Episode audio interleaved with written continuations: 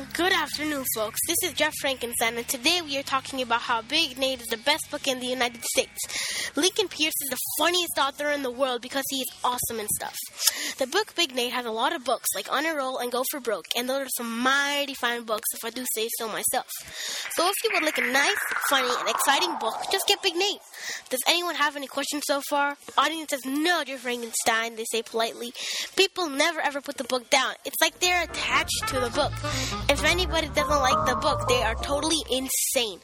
Raise your hand if you read any kind of Big Nate.